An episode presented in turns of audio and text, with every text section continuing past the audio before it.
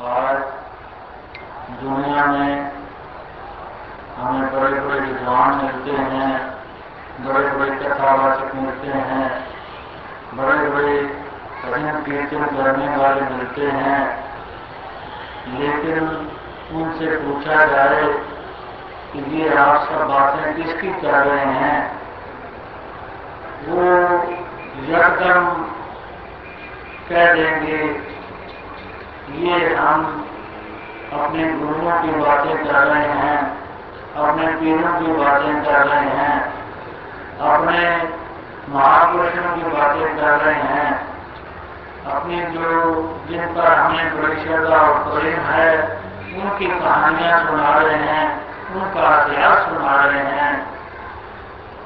अपनी बात उन बड़े बड़े व्याख्यान करने वाले बड़े बड़े संतों, बड़े बड़े महात्माओं को अपनी बात करते हुए हमने कभी नहीं सुना। जो भी बात करते हैं उन बुजुर्गों की बातें करते हैं कि वो बड़े महान थे, वो दुनिया में बहुत उन्होंने परोपकार किया, दुनिया का भला किया, दुनिया में उन्होंने शांति आगे प्रवृत्ति सबको शांति बांटी, दुनिया में बड़े बड़े उन्होंने अच्छे काम किए, दशांत दुनिया को ऐसी शांत में बना दिया। उनकी बातें अवश्य करेंगे, लेकिन जब अपनी शांति का जो जिक्र आएगा तो कहेंगे कि अभी कौन ऐसी शांति दे सकता है, अभी तो शांति प्राप्त नहीं हो सकती। तो ये आम रिवाज जैसा ही है। हम इस बात से मुनक्कर नहीं कि वो जितने बुजुर्ग हुए, जितने गुरु हुए, जितने पीर हुए, उनके पास ये ज्ञान नहीं था या वो उस वक्त में इस दुनिया में शांति को बांट नहीं गए थे। उन, उनके वक्तों में उनका प्रकार जो है वो कुछ कम था। बहुत ही महान परोपकार उन वक्तों में उन बुजुर्गों ने किया, लेकिन सिर्फ उन, उनके परोपकार को आज हम सिर्फ याद ही करते रहें, इससे हमें कुछ लाभ होगा? हमारा जीवन बदल जाएगा, हमारी शांति दूर हो, अशांति जो है वो खत्म हो जाएगी, ऐसा कुछ होने वाला नहीं। हमेशा जैसे दुनिया के हर एक काम को आज के वक्त में हम निभाते हैं, तभी वो हमारे काम आने वाला बात काम बनता है। आज हम कहते हैं कि हमारे दादा परदादा बहुत पढ़े लिखे थे, उनके पास बड़ी विद्या थी, आज हम किसी स्कूल में नहीं जाते, किसी टीचर के से विद्या प्राप्त नहीं करते, तो उनके नाम लेने से कि हमारे बाप दादा पढ़े लिखे थे वो विद्या हमें कभी प्रवेश नहीं करेगी। आज हम सोचें कि हमारे बुजुर्ग जो हैं वो बड़े धन वाले थे, उनके पास बड़ी जागीरें थी, बड़ा बहुत ही नौकर चाकर थे, बहुत पैसा था, तो आज ऐसा सोचने से आज हमारे पास धन नहीं आ जाता। आज इसी तरह और कामों में हम उनका नाम लें, वो पदवी हमें आज प्राप्त नहीं होती। वो सब कुछ आज के युग में हमें करना पड़ता है, तभी हम विद्या प्राप्त कर सकते हैं, तभी हम धन प्राप्त कर सकते हैं, तभी हमारी और भी मान मर्यादा जो है आज बढ़ सकती है। तो जैसे संसारिक कामों में हम सिर्फ अपने बुजुर्गों को याद करके आज की दुनिया में कुछ प्राप्त नहीं कर सकते, मैं श्रद्धा और प्रेम से हम उनका नाम ले सकते हैं, हम फख्र से कह सकते जरूर सकते हैं कि हमके बाप दादा, हमारे बाप दादा बड़े महान हुए। इससे बढ़कर इस वक्त में उनसे हम कुछ वो जो काम है वो दुनिया में जो सुख प्राप्त करना है वो हमें नहीं मिल सकता।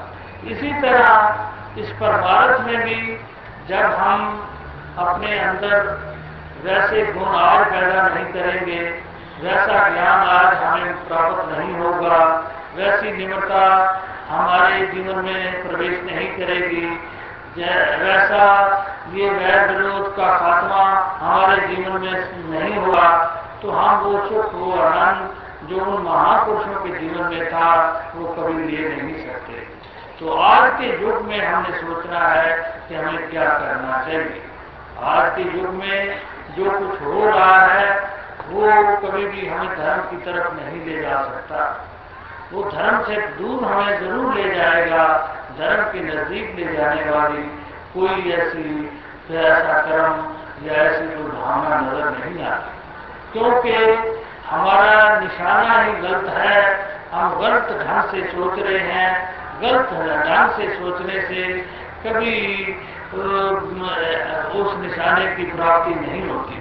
कोई बम्बई की तरफ यहाँ से चल पड़े, वो कहे कि दिल्ली दिल्ली नजदीक आ रही है, मैं दिल्ली पहुंच जाऊंगा, ऐसा नामुमकिन है। और जितना जितना चलेगा इतनी दूरी बढ़ती जाएगी, वो कभी भी वो दिल्ली नहीं पहुंच सकता, क्योंकि गलत दिशा में वो चल रहा है। उस दिशा से तो उसकी जो मंजर है वो दूर हो सकती है। इसी तरह आज हम प्रकृति से जो दुनिया में जो दिष्टमान दुनिया है उसमें से भगवान की प्राप्ति करना चाहते हैं। आज हम चाहते हैं कि भगवान हमारी मर्जी अनुसार हमारे जैसा ध्यान हो ऐसे ही भगवान हम बनाकर उसकी पूजा करें, उसके आगे सिर झुकाएं और उसको एक महान ताकत माने। तो ये हमारे जो दीन तो भगवान है नहीं कि हम ऐसा करें तो भगवान हमारी इस भक्ति को मान जाए। भगवान तो सर्वशक्तिमान है, भगवान तो सबकी याद है, भगवान पर लय के साथ पर लय होने वाला नहीं, पर भगवान तो अंशंग है, भगवान तो निराकार है, पर भगवान को शस्त्र काट नहीं सकता, आदमी जला नहीं सकती, भगवान पर समय और काल का कोई असर नहीं होता। लेकिन आज जिन भगवानों की हम पूजा में पड़े हैं वो तो स्वयं हम खुद बनाते हैं और उनमें ये सब भी इसके विपरीत तो शर्तें अवश्य हैं कि वो भगवान परिवर्तनशील भी है, अंशंग भी नहीं है। वो वो भगवान को शस्त्र और अग्नि वगैरह खत्म भी कर सकती है। ऐसे भगवानों की पूजा से हम ऐसे सर्वव्यापी भगवान का सुख और आनंद लेना चाहें तो ये नामुमकिन सी बात है, ये कभी प्राप्त नहीं होगा। गलत दिशा से जाने से मंजिल कभी आने वाली नहीं। ये सीधी सी बात है कि हम ऐसे भगवान जो सही तौर पर भगवान हो, जिस भगवान से ये सब शर्तें घटती हों, ऐसे भगवान को अपनाएंगे तभी हमारी आत्मा की जो हालत है वो ऐसी सुखमयी आत्मा हो सकती है, वो आत्मा में शांति हो सकती है, आत्मा भटकन से रहित हो सकती है, आत्मा का आवागमन का चक्कर दूर हो सकता है। लेकिन अगर आत्मा को हम दिष्टमान चीजों में लगाएंगे, अवश्य दिष्टमान की चीजों की भूख आत्मा में बनी रहेगी और ये दिष्टमान चीजों में घूम घूम कर फिर आएगी, फिर उन्हीं हिसाब किताब को लेने के लिए या देने के लिए अवश्य से आना पड़ेगा। जैसे एक दुकानदार होता है, वो कुछ उधार देता है, कुछ उधार लेता है, दोनों हालतों में उसको फिक्र लगी रहती है। अगर वो दे, देना होता है तब भी उसको फिक्र है, अगर लेना होता है तब भी उसको फिक्र है। दोनों हालत हालतों से बरी कौन है, किसको कोई फिक्र नहीं, जिसने ना कुछ लेना होता है, जिसने ना कुछ देना होता है, जो नगद नगद से काम करता है, नगद से ही लेता है, नगद से ही देता है, उसको कभी फिक्र नहीं रहा।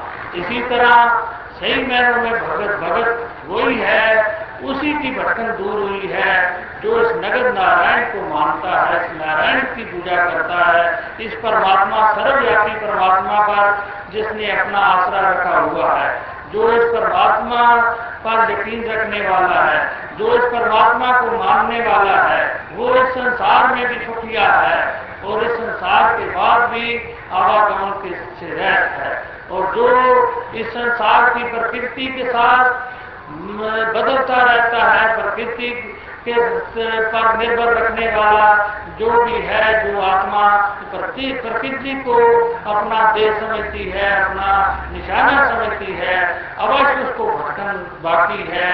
चाहे उसको अच्छे कर्मों का फल प्राप्त करने के लिए आना पड़े या बुरे कर्मों का फल भोगने के लिए आना पड़े, अवश्य उसको इस जीवन में आना पड़ेगा, क्योंकि वो प्रकृति प्रकृति के साथ वो जुड़ा हुआ है।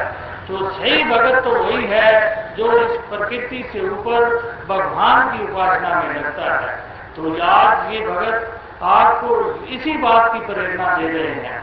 ये कोई भी नया कोई मतलब नहीं खड़ा करना चाहते, नया कोई ऐसी ऐसी बात नफरत फैलाने वाली नहीं आज बनाना चाहते। ये सर्व साझेवालता में एक बात आपको कहना चाहते हैं कि जिस बात को हर एक इंसान जो किसी भी जाति से तलक रखता हो, किसी मजहब से तलक रखता हो, किसी भी देश रहने का रहने वाला हो, काला हो, गोरा हो, किसी भी और भी खान पान रखने वाला हो, वो इस सच्चाई को प्राप्त कर सकता है। इस जो निराकारी सच्चाई है, जो ये परमात्मा की उपासना है, इस जो सजीवी रहने वाली सच्चाई को प्राप्त कर सकता है। इसके रास्ते में कोई इसकी जात पात या दूसरी जो बंधन आज दुनिया में नजर आते हैं वो रुकावट नहीं बन सकते। तो ये मिशन आपको यही बात दे रहा है कि आप ऐसे परमात्मा को बगैर किसी बाहर के चिन्ह को बदलाए हुए आप ऐसे परमात्मा को जाने, जिसका अपना भी कोई चिन्ह नहीं, जिसका अपना कोई रूप नहीं, जिसका कोई चक्कर नहीं, कोई आज कोई भी थ्योरी, चाहे किसी कोई मुसलमान है, चाहे हिंदू है, चाहे ईसाई है, किसी से पूछो कि परमात्मा का, खुदा का यह मतलब है, खुदा कौन सी श्रेणी से तलक रखता है, कौन से फिरके से तलक रखता है, इस बात पर सभी मुतफिक हैं कि परमात्मा एक है और परमात्मा किसी मजहब का नहीं, किसी फिरके का नहीं। तो आज जो परमात्मा किसी मजहब और फिरके का नहीं, ऐसे लोग ही परमात्मा के प्यारे भी बन सकते हैं, जो किसी फिरके या किसी मजहब या किसी ये बाहर के जो बंधन हैं, जो इनसे ऊपर उठकर भगवान की उपासना करते हैं, जो इनको परमात्मा को जानकर इसके होते हैं, आज उन्हीं का ही भगवान अवश्य हुआ करता है। भगवान जैसे खुद भी किसी चीज में कैद नहीं, तो भगवान के भगत जो होते हैं वो भी इन बंधनों में कैद नहीं हुआ करते, वो केवल इंसान हुआ करते हैं, केवल इंसानी मात्र उनका होता है और कोई भी वो किसी बंधन के अधीन नहीं होते। और न ही धर्म हमारा ये सिखाता है कि हम बनते चले जाएं, हम जकड़न में और जकड़े जाएं, तो वो धर्म नहीं है। उस धर्म से तो हमें आज़ादी अवश्य प्राप्त करनी चाहिए, जिसमें जकड़न हो, जिसमें तंगदिली हो, जिसमें ऐसा हो कि हम एक दूसरे से नफरत सीखें, एक दूसरे से दुश्मनी सीखें, एक दूसरे का बुरा करना सीखें, एक दूसरे का हर वक्त हमारे अंदर उसके लिए बुराई की भावना बनी रहे, वो कभी धर्म नहीं हुआ करता। धर्म तो ऐसा ही है कि जो सारे जग का भला चाहता है, जो सारे को सुखी होना चाहता है, वही हमेशा से धर्म रहा है। कभी हमें बुजुर्गों की जिंदगियों से ऐसी कोई भावना नहीं मिलती जिसमें उन बुजुर्गों ने कभी ऐसी द्वेष समझी हो। अगर भगवान राम के जीवन में ऐसी कोई नफरत होती तो वो भीलनी को कभी गले ना लगाते, वो भीलनी को अपना भगत ना मानते, भीलनी के झूठे भेद ना खाते। अगर भगवान कृष्ण के अंदर दिमाग में कोई ऊंट नीच या ऐसी कोई दीवार खड़ी होती तो वो विदर का जो दासी पुत्र था उसके घर में अनूना साग खाते, उसके घर में वो अपना रहते ना, उसके बदले बड़े बड़े उच्च जो खत्री जो बड़े बड़े राजे महाराजे थे उनके पास वो जाकर अपना वक्त गुजारते। लेकिन इतिहास हुआ है कि विदर को उन्होंने अपनाया और बड़े बड़े उस वक्त के महान जो नेता और बड़े बड़े ऊंची जात रखने वाले उनको ठुकरा दिया। तो इस कहने का भाव महापुरुष के हृदय में कभी भी कूच नीच नहीं हुआ करती, लेकिन हम उनके नाम लेवा आज इन बंधनों में फंसे हुए हैं। आज हमें एक दूसरे से भू आती है, एक दूसरे हमें चाहने से अच्छा नहीं करता, हम एक दूसरे को, किसी को हम भाषा की वजह से दूसरा समझते हैं, किसी को खान पान की वजह से दूसरा समझते हैं, किसी को पहरावे की वजह से दूसरा समझते हैं, किसी को किसी एक दूसरे घर में पैदा हुआ उस वजह से दूसरा समझते हैं, किसी को हम कि इसके पास धन दौलत कम है और हमारे पास ज्यादा है इसलिए हम उसको नीचा समझते हैं। ये सभी भावनाएं जो हैं ये नफरत फैलाने वाली हैं।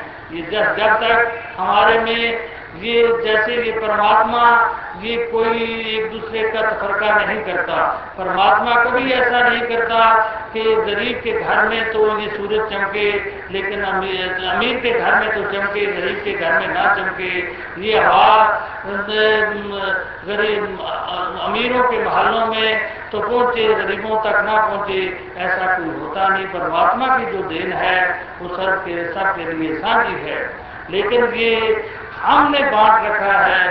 और हमारे जो गलत किस्म के ये जो धर्म और जो ऐसी हमने बंधन बना रखे हैं उसने हमारे समाज को भी जकड़ रखा है, हमें भी जकड़ रखा है। इन जकड़नों से, इन तंग तंग दिलियों से हम तभी आजाद हो सकते हैं जब हम आज, आज इस आजाद वातावरण को सीखना से पा, पाना सीखें, जब आजाद इस परमात्मा जो सर्वव्यापी है, जो किसी बंधन में कैद नहीं है, जब इसकी पूजा हम सीखेंगे अवश्य हमारे बंधन कट जाएंगे।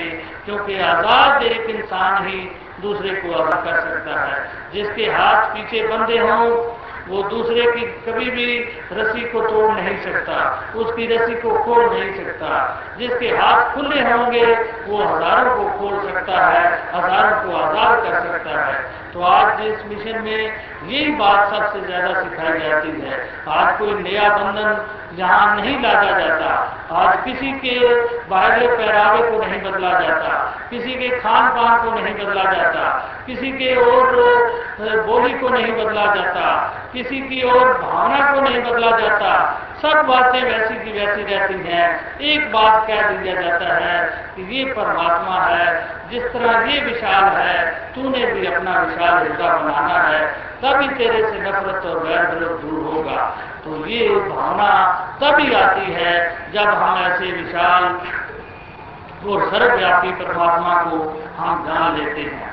ऐसे सर्वव्यापी परमात्मा को जानने के लिए हमें जब तक साधन या और और ऐसे उपायों की जरूरत नहीं, उसके लिए केवल ऐसे इंसान की जरूरत है, ऐसे महापुरुष की जरूरत है जो खुद इस परमात्मा को जानता है, वो हमें अवश्य जगा देगा।